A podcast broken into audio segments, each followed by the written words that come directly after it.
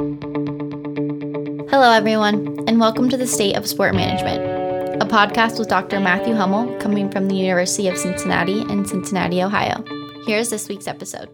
Welcome, everybody, to another episode here of State of Sport Management. We do about 12 of these a year, but today and this week seems like there's quite a few. But I was able to get a, quite a few good topics lined up. We did one this morning. As you're listening to this, you probably already heard the episode on sports gambling. I did with Dr. Adam Cohen. Uh, but today we have someone I've really wanted to interview for a long time, and I finally found a good time to bring him in. But um, our guest today is going to be Richard Lapchick, who's professor at DeVos Sport Business Management Program down at University of Central Florida, which is nice. I'm interviewing here on middle of April, and we somehow got snow yesterday, so I'm very jealous of his geographical location. yeah, we got some snow yesterday, so yeah.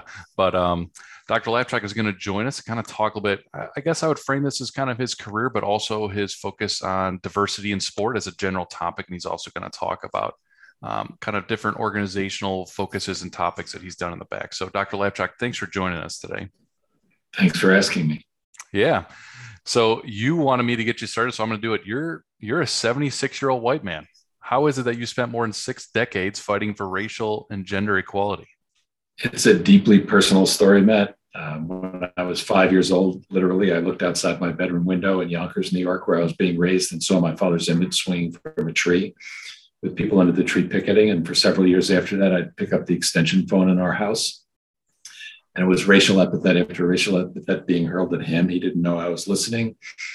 As a five, six, and seven year old, I had no idea what I was listening to or seeing when I looked outside the window, except that I knew a lot of people hated my best friend. And I would later find out that as the coach the New York Knicks, he had signed the first black player in the history of the NBA, Nat Sweetwater Clifton. And in 1950, there were a lot of people who didn't want that to happen. Uh, since we just had Jackie Robinson Day uh, two days ago, I'll add a Jackie Robinson note to it. So my dad knew that our whole family were Brooklyn Dodger fans. This is the early 1950s, and my dad was going to be the co-keynote speaker with Jackie Robinson at a fundraiser at Madison Square Garden. He asked if I'd like to come meet Jackie. I had no idea what his social significance was as a seven-year-old, but he was one of the stars of the team I rooted for. So, of course, I wanted to go. Spent some time with Jackie when he wasn't on stage. Um, and after it was over, my dad had a reputation for courting the New York media. So he would always invite them after a game or after an event to some place where they could sit down and relax and talk about whatever they wanted to talk about. And this day we went to a restaurant called Mama Leone's Restaurant, which was a famous Italian place near the old Madison Square Garden. Jackie went home to be with his wife, Rachel. And I hope your listeners have either seen the movie by Ken, Bur- the, Ken Burns or the movie 42 to see what an incredible love affair they had. And I'm happy to tell you that all these years later, now 70 years later, uh, on the first Monday of every March, except during this COVID period, I have been Rachel Robinson's date at the Jackie Robinson Foundation Gala. Any of your listeners ever have a chance to be in her presence? She's 99 now sees it. She's just such an amazing wow. woman. But back at the uh, at Mama Leone's in the bar area, and the most famous, I didn't realize it at the time, columnist, sports columnist in America shouted across the bar to his colleagues, who were obviously all white men at the time. Uh, did you see that N showboating referring to Jackie Robinson? Again, I had no idea what he was talking about, but I'll never forget my dad grabbed my arm Matt, with such a grip. He had big, powerful hands. He was a great big man basketball player back in his day and squeezed so hard that I can still feel it. And he said, Some people only know how to hate. I didn't know what that meant as a seven year old, but I knew there was something wrong with this world I was being raised in.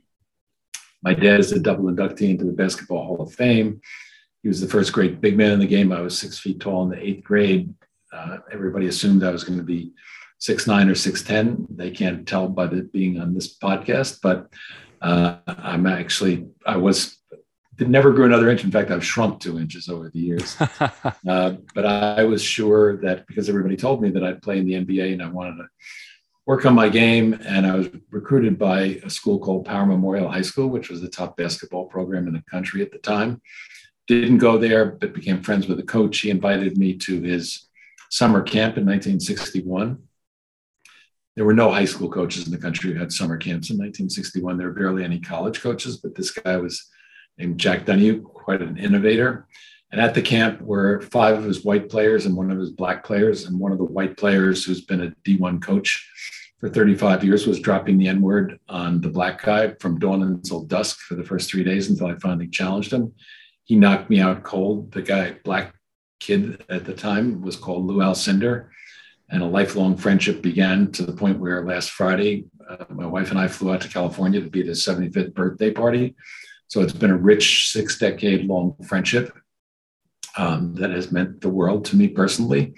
Uh, but the importance as a 15 year old white kid in Yonkers, New York, and almost the whole white community was that I suddenly had a young urban African American lens with which to see what racism was doing in his community and other communities of color. And I decided that day uh, that I was going to spend the rest of my life working in the area of civil rights. I didn't know what that meant as a 15 year old. I just knew that that's what I felt that I had to do.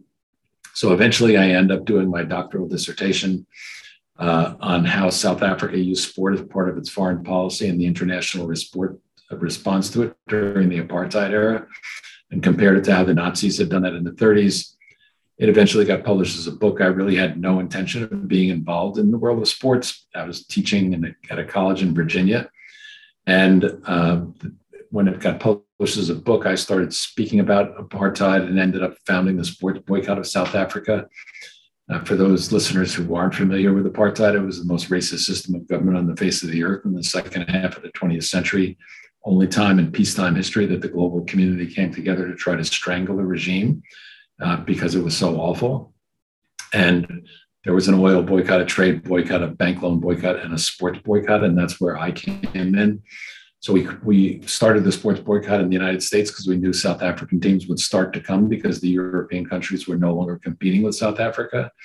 So in 1978, they were scheduled to have their Davis Cup team play in Nashville, Tennessee. Uh, at Vanderbilt University, and my role as the head of the coalition was to go down there and try to get the matches canceled. I was working closely with the African governments, Matt, and they asked me to announce that uh, they would boycott the 1984 Los Angeles Olympics if this team was allowed to come. So there was a, a, lot of media interest in that. And all three networks were covering that announcement before I spoke to the Vanderbilt student body. And Dick Schaap was then probably the most prominent sports broadcaster in the country. His son is Jeremy, now prominent broadcaster himself on ESPN. Came up to me and said the financial backers of the Davis Cup had pulled out. I announced that to the crowd, which was an anti apartheid crowd. They went crazy um, and I flew home to Virginia that night thinking maybe for the first time in my life I had done something worthwhile. The next night I was working late in my college office, which was in the school's library.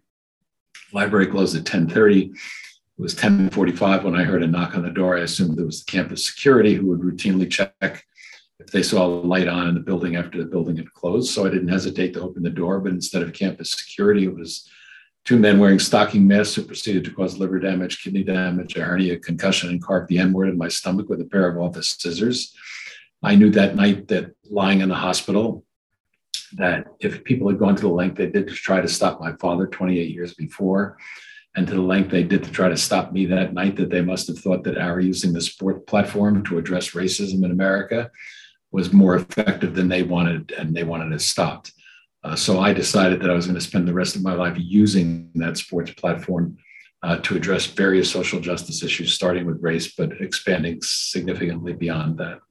So that's kind of how this 76 year old white guy came to be involved for all of his lifetime. It came from my family, it came from my friendships, uh, it came from my life experiences. So thank you for listening.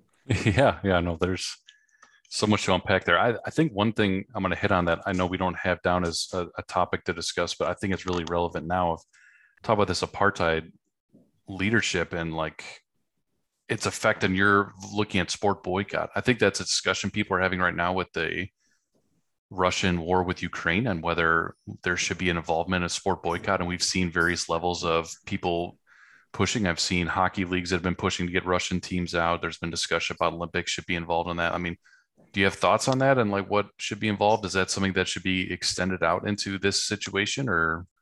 No no i definitely have thoughts on it. In fact i've spent most of the time since the war began trying to organize such a boycott.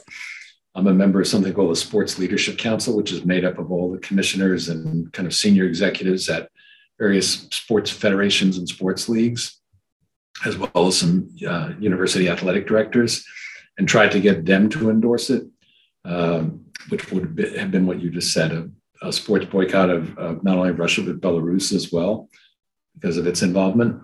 And many of the members of the Sports Leadership Council had already implemented a boycott.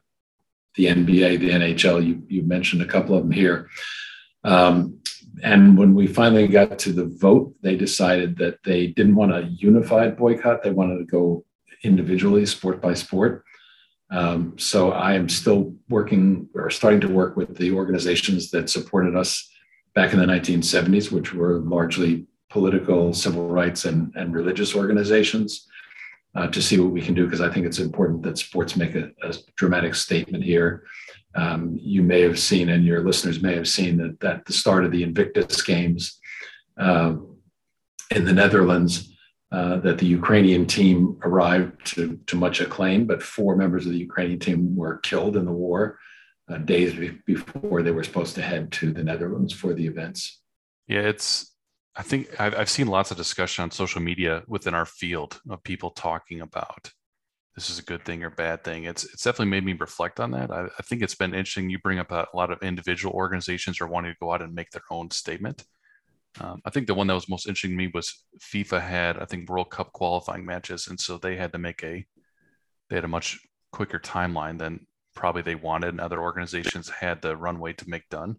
So I thought that was interesting. And you were talking about pressure. Was kind of interesting as each organ, each other team that had to potentially play Russia decided that they would not play them. Essentially, created that pressure that you were talking about um, within the within FIFA. Yeah, no, FIFA acted really quickly. I don't consider FIFA to be a progressive sports federation by any stretch of the imagination, but just the opposite.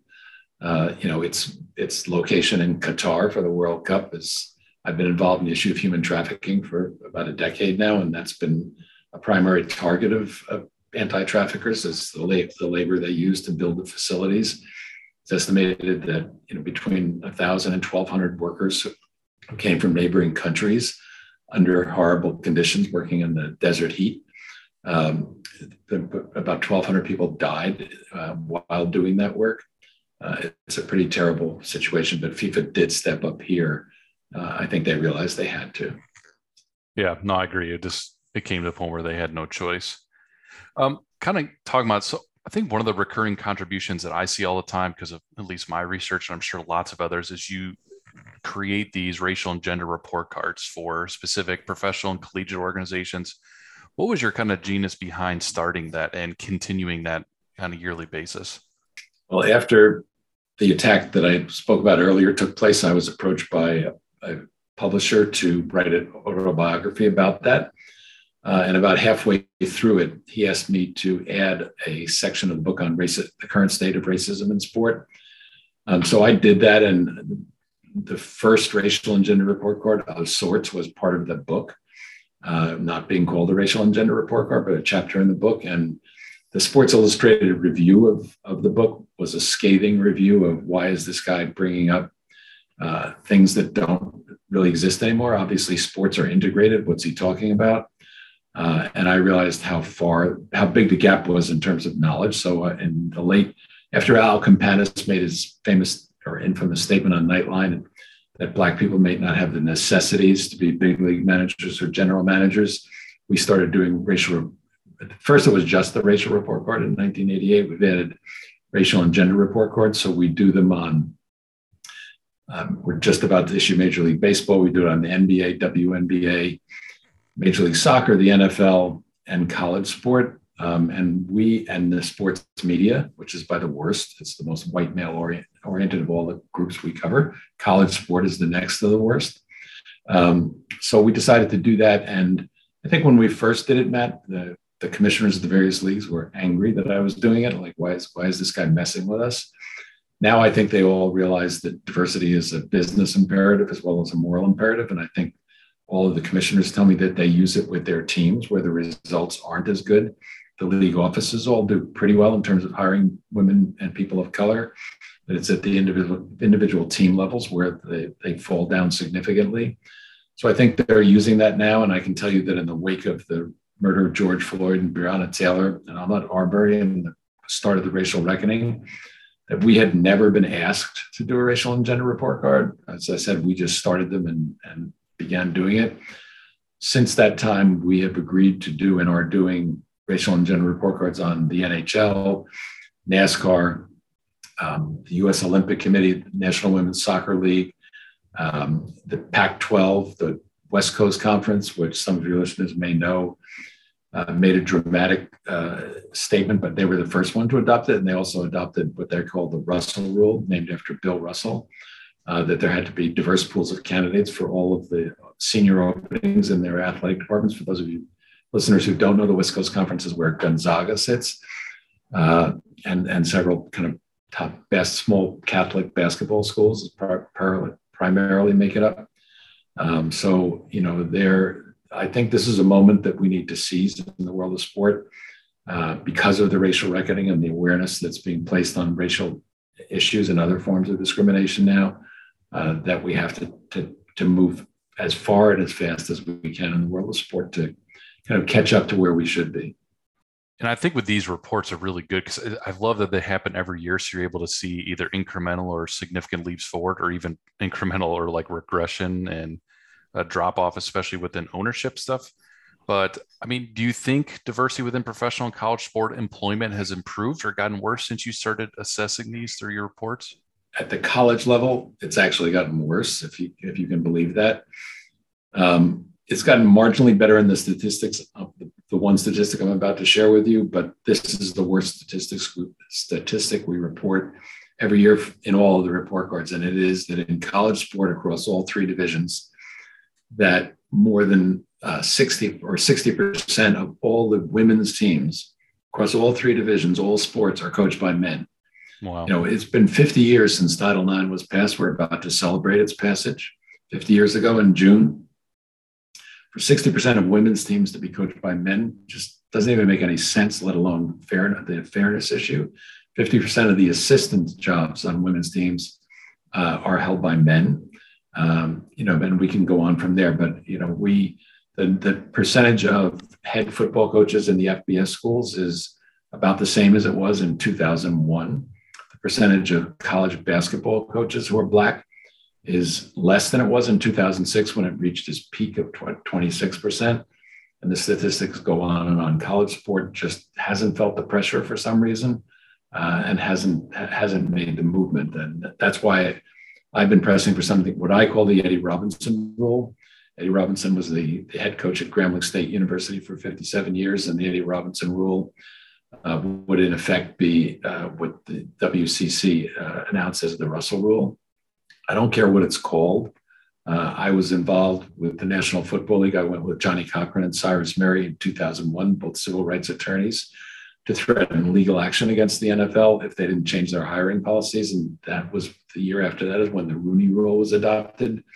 It worked well for several years. Obviously, it's not working well now, and they're trying to enhance the rule and come up with other strategies to get more coaching opportunities and general manager, team president opportunities in the NFL. But uh, that's been dragging behind. But we need, uh, you know, we, we, we have to have diverse pools of candidates, and that doesn't mean one person. All the studies show that if you have one diverse candidate in a in a hiring pool, it's not going to make a difference. It has to be multiple candidates. I think I love that you bring up how the NFL is considering, and they've made some changes. I think it's interesting. I think they're doing like a draft pick compensation now, where if you uh, hire a black coach essentially to become the head coach or get essentially a promotion that you are eligible to receive. The team that originally hired that coach is eligible for a draft pick. Um, I, any thoughts on that? Do you think that's like, is that going to be a good gain or what are your thoughts? You know, I think that the draft picks are so uh, held in such high of high importance by NFL teams that losing one or getting one uh, is a big, big plus. I mean, you see what people uh, trade for at the time of the draft. Uh, there's so much going on. So ha- having this as part of the package of, of hiring practices, the NFL also recently hired, uh, announced that every team in the league has to hire a senior level black head coach, not sorry, not head coach, but black senior coach, uh, either a quarterbacks coach or a the depth number two in the offensive coordinator position because that's the pipeline.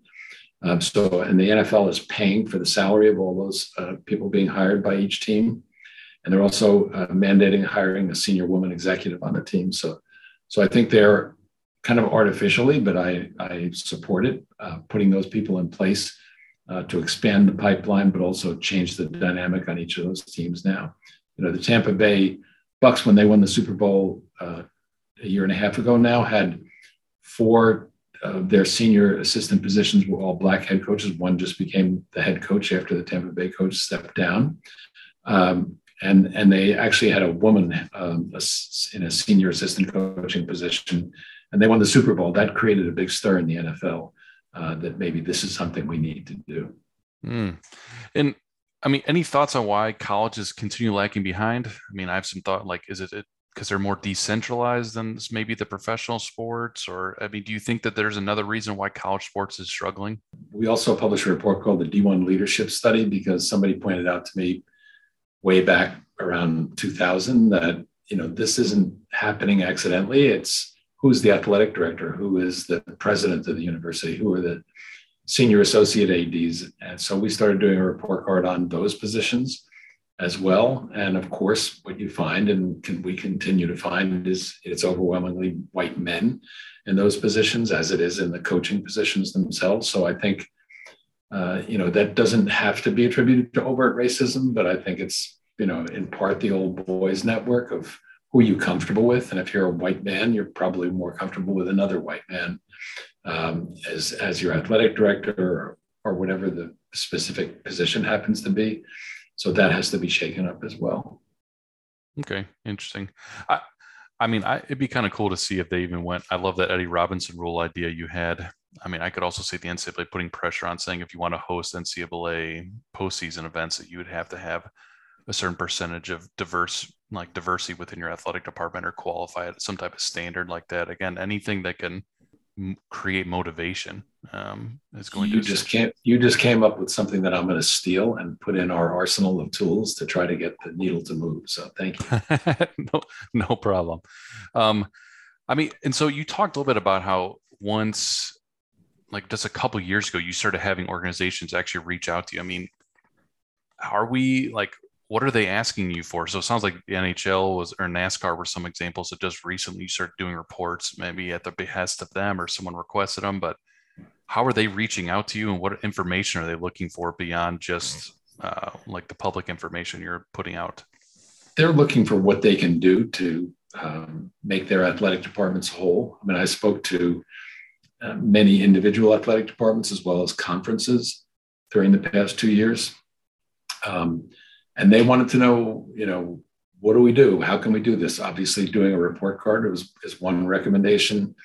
Um, I recommended that they, uh, in their individual athletic departments, uh, honor the first Black athletes who played at that at, at that university or college, uh, to create a kind of symbolic thing that they all celebrate Juneteenth that they get their stu- help their student athletes be agents for changes as voters to not only have them vote themselves but have them made available on election days. And of course this is as that as the last presidential election was coming up was the timing of this as well as the two senate seats in georgia that followed immediately after uh, to get them involved in taking people to the polls who couldn't get to the polls or just you know being being directly involved and and uh, in, in addressing the student bodies of, of those colleges and universities, which I did a lot of as well. Um, encourage them to find a local organization that's working on an issue, a social justice issue that is important to them, and volunteer for it and see how it feels, and, and not only spend time while they're in college uh, doing that, but to, you know, will that be a lifelong uh, development for them that they stay involved and, and serve their community? Think, think of service as part of who they are as individuals it feels better when you do that. I mean, I can tell you that everybody I know who we brought into various service from our students to civil rights organizations that I've worked with over the last 50 years, um, when somebody gets involved, they feel better about themselves. They realize uh, that they can and are making a contribution to changing something that was that was fundamentally wrong. And I know we've kind of hinted at some ways that this can happen, but how how can organizations improve their gender and racial report card results in ways that maybe aren't currently being addressed? Well, I think the diverse pool of candidates is is the first step. Um, identifying people in the department or hiring people in the department who you can feel could be in a pipeline. You know, who could succeed our athletic director, who could get, who could succeed succeed the head basketball coach of men's and women's teams um, you know, just to keep that in mind. And I think that uh, doing diversity and inclusion training, which we've done a ton of, or organizations have done a ton of since uh, the murder of George Floyd, that, um, you know, we had, so we've been doing diversity and inclusion training since the 1980s. But to be honest with you, in the last three years before the murder of George Floyd, our team rarely went out. There was hardly any requests for it. Now they're out every almost every single day. And they're able to do that because of Zoom and it being virtual. Once it becomes in person again, which it's starting to, it'll be a little more difficult to organize it. But uh, they are interested in finding out what they're doing not so well and, and how they can improve it. And diversity inclusion training is a is a big boost to doing that. To kind of switch topics here, thinking about that, create you've created this Center for the Study of Sport and Society, um, and I see it discussed all the time. Lots of great projects and research coming that's like connected to that. But I mean, what's take us back to that decision to start the center? Like, what was that process like? It goes way back. So that book that I referred to, that I included the information that basically was the substance of the racial and gender report card, got published uh, in 1984. Uh, the dean of arts and sciences at Northeastern University read about it and he invited me and uh, a man called Bob Lipsyte, who was then a prominent sports columnist for the New York Times and a good friend, uh, and a guy called Dennis Brutus, who was a, an activist from South Africa, to come up to Northeastern kind of brainstorm uh, of what a center would look like. And you know, we looked at what was out there and what wasn't out there, and, and gave him some ideas. And I was working at the United Nations at the time, which is where I went after the physical attack in 1978. And I worked at the UN from, from 78 to 84. Had no thought of going back into academia or being involved in, in the world of sports, except, you know, thinking about the opportunity here. Um, you know, we this was at a time that it was estimated that 27% of black basketball players were graduating. Uh, 30% of black football players were graduating, and um, less than 40% of white players in either of those sports were graduating. So, how could we improve those graduation rates? Uh, what kind of studies could we do? Uh, we started a degree completion program with the New England Patriots in 1908, and when I when the program opened up, and we had 13 New England Patriots in the program who went on to finish their degrees eventually. And I said to the dean of the college at, at, at Northeastern, I said, you know, this is there's some great ideas here. Nobody's doing outreach um, in the community using student athletes as spokespeople. And he said, well, let's use those people seeking their degrees. So we did that, created an outreach program in Boston. And I said, we need to have this become a national movement. So we started some in 1985, something called what was then called the National Consortium for Academics and Sport, uh, bringing in member institutions that if they joined, they agreed that any athlete who went to their school on a scholarship in a revenue sport, uh, but didn't complete their education could come back to finish their degrees at the expense of the university, this time with no athletic return, but with the return that they were actually fulfilling their promise of getting this former student athlete an education. And in exchange, they would go into the schools and do community service. At the time, it was a more simple world, talking about balancing academics and athletics. 1986, Len Bias dies of a drug uh, cocaine overdose uh, the night after the NBA draft, and you know, drug abuse became a prominent subject that we began to deal with in the schools.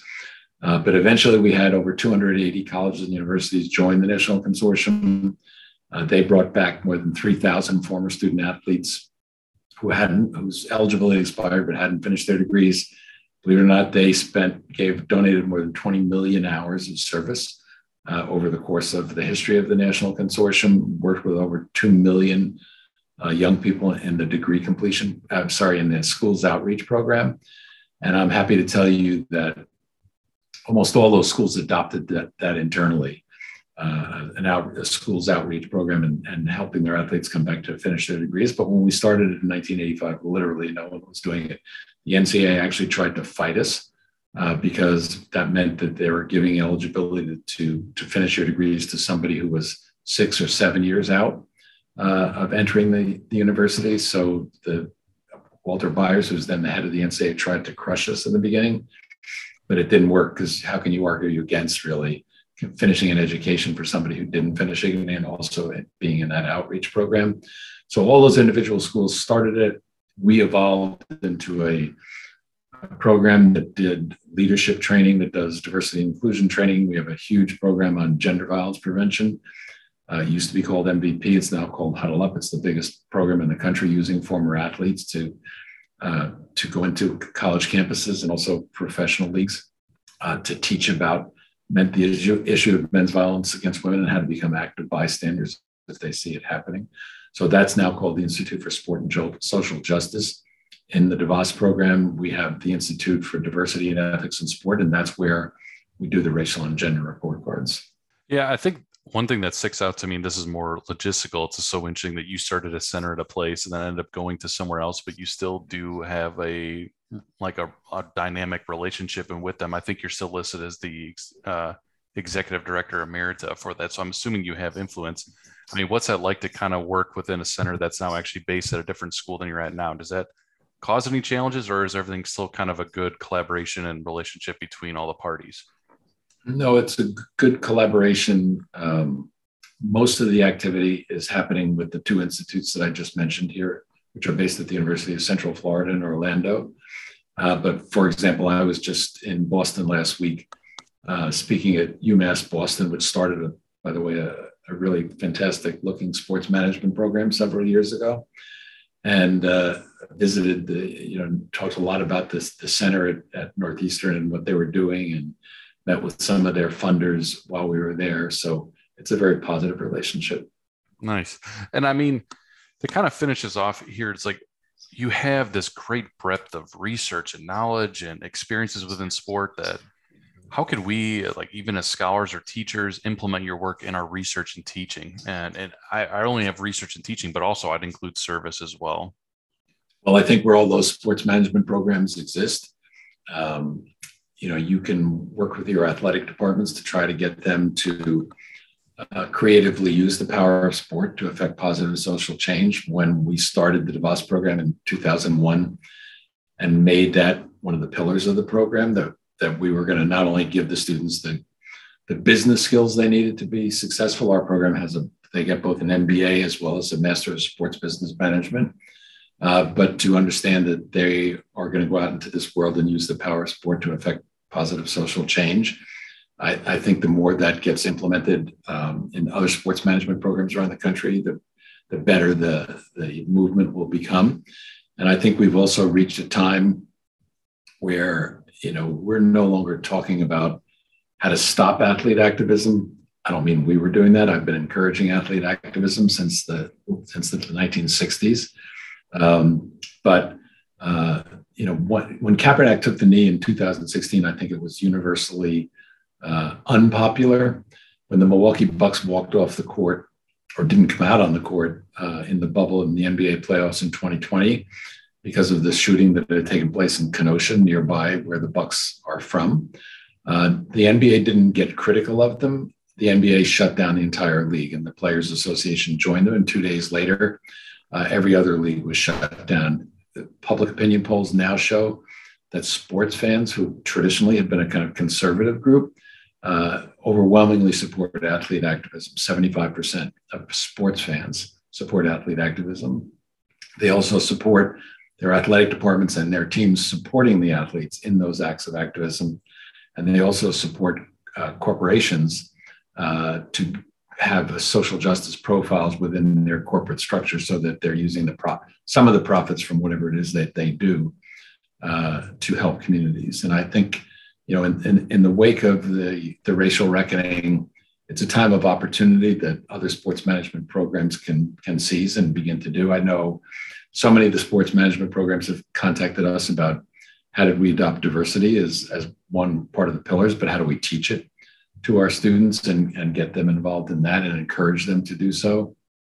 You know, one of the things that we've done is in 2005. Um, so DeVos, for those of you who don't know it, uh, are, were Rich and Helen DeVos who gave the initial donation to start the program. They were the owners of the Orlando Magic. And the president of the Magic, a man named Alex Martins, who's been a good friend, who coincidentally is now the chair of the board of trustees at UCF, as well as being the president of the Magic, said, We're going down to Baton Rouge, which is where the first group of evacuees were going after Hurricane Katrina. Would you like to come? I went. Uh, was so moved by what I saw that I decided I wanted to go back and bring our students there as well as my family. So in December of 2006, we went for the first time to work in rebuilding in the lower ninth ward in New Orleans. And since that time, we, our students have spent 58 weeks in New Orleans rebuilding. We worked on 158 homes in the ensuing years. And, you know, for your listeners who've never been there, one in nine families in the lower ninth ward is back. Uh, this is where the Black community lived for the most part. Uh, New Orleans has gone from a majority Black city to a majority white city. And a lot of people, including myself, believe that the, the city fathers, as they call themselves, uh, wanted to change that racial profile of the city. So they didn't allow any assistance into the lower ninth ward for the first 15 months after the storm. So there was no water and no power, which meant you couldn't start rebuilding your home, putting down a FEMA trailer. And, and that helped people to stay wherever it was they were relocated to after Hurricane Katrina. So they haven't come back. But what it's done for our, our program, Matt, is, you know, so we go the week before school starts. So on the Monday that everybody would traditionally be getting into a class and say, Hi, Matt, I'm Rich. Uh, they would have worked for a week sweating shoulder to shoulder in the blazing New Orleans August heat, uh, trying to right wrongs that they see and uh, that had happened in New Orleans. But they come uh, as part of a team. It's not in you know 25 individuals coming to UCF. It's a team of 25 people, uh, and we try to, to structure that as a, as a family. And so those acts of service together really have, have that kind of long-term effect. Our students have to do 21 hours of service a semester locally while they're in classes. That may sound like a random number, but if you multiply 21 times two, it's 42, Jackie Robinson's number, which is where that idea came from. So in, included in all of the MBA classes and business classes that they take and sports business classes they take, they do these acts of service. And it, I think it really helps our students want to be involved uh, in the community after they finish their education. I can tell you that uh, after the murder of George Floyd, as the racial reckoning unfolded, I received, I bet, from three quarters of the students who had graduated from the program a note uh, thanking us for getting them prepared for that moment uh, when the racial reckoning was taking place. Not by getting prepared, I mean being able to be actively involved in contributing uh, to bring about social justice in their communities. Yeah, wow, that's an incredible connection there. We're talking about the importance of this topic and connecting with our students in the classroom. To kind of finish this up, I try to ask one fun podcast question. So we try to bring some levity here to the end of you talked about uh, some role. You talked about some really incredible people that you've met along the way, but thinking of you as a faculty member, um, especially you're since joining the professoriate, is there someone that you've met that you really geeked out about? It doesn't have to be someone in academia, but maybe someone you met that just really blew you away. It's like, oh, wow, here I am. I get to meet this person. Like who who comes to mind? That I've got to meet this person. Yeah. Um, I I was named the Muhammad Ali Humanitarian of the Year this year. Uh, Ali was one of those good friends from the 70s, and it was presented by his wife Lonnie. And at the event, which took place at the Ali Center in Louisville, uh, was the family of George Floyd. Uh, I never thought that I would be able to connect directly to the Floyd family, although I wanted to, uh, just offer support or or whatever. And as it turned out, we became uh, really close during the two days we were in Louisville, and I'm now on the board of the George Floyd Memorial Center and delivering the keynote address on the second anniversary of his murder um, as that day to commemorate it in May. Um, so, you know, meeting them, never thinking I would, uh, has brought a lot of positive reinforcement into my life and the life of my family, frankly. Yeah, wow. That's incredible. Well, Dr. Lapchick, thanks for joining us on this. This has been a, a great topic. I, I, I, feel like I've learned a lot. I'll probably have to listen to this five or six times over the next six months to, to fully take it all in. But yeah, thanks for joining us on this. Well, thanks for doing what you do, Matt. It was a pleasure to be with you today. Yeah. Thank you. But thanks everybody for listening and joining us here for the State of Sport Management. We hope you join us for the next episode.